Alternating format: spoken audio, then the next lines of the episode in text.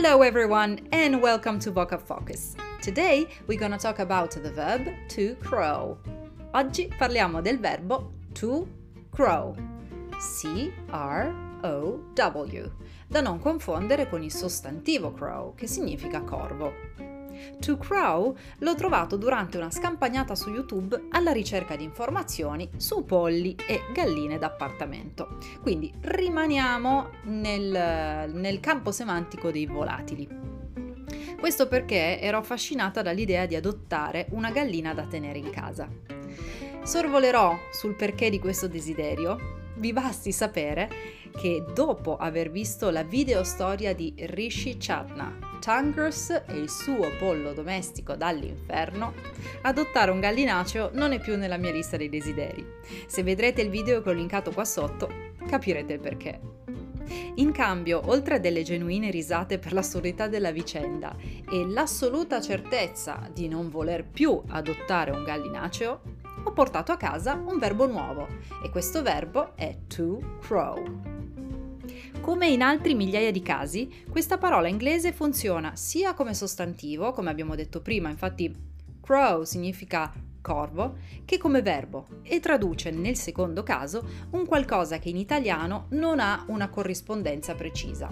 Ed è proprio questo aspetto a renderlo per me così interessante. Infatti, to crow significa cantare del gallo,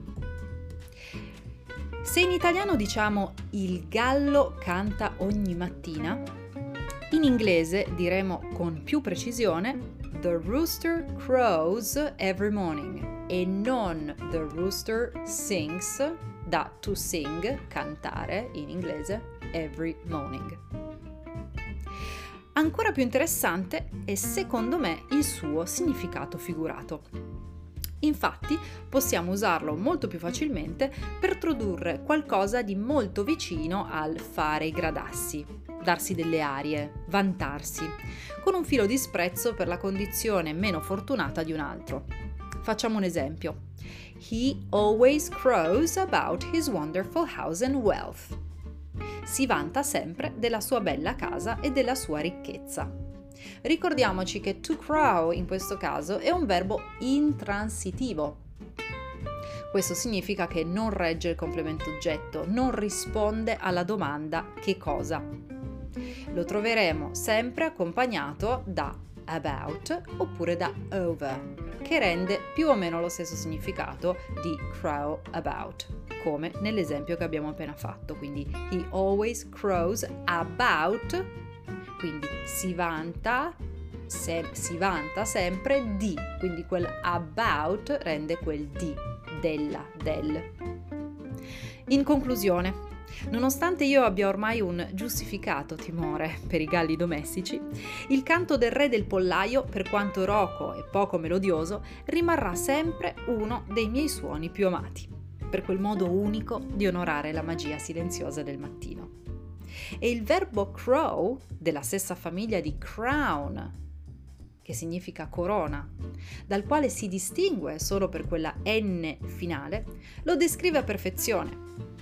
Infatti con il suo aspetto ricorda proprio una corona di raggi brillanti che sorge all'orizzonte. Io vi lascio il link al documentario Tangers e il suo pollo domestico dall'inferno. Vi lascio anche il link alla serie Op Docs del New York Times. Questo se vi piace il genere documentario e se volete fare un po' di esercizio di ascolto con sottotitoli in inglese su del materiale molto molto interessante, di qualità e ben curato. More words, more docs, more animals, you can let me know with a voice message. Potete mandare i vostri commenti tramite nota vocale, lo trovate sulla app di Anchor. Thank you for listening and see you next time.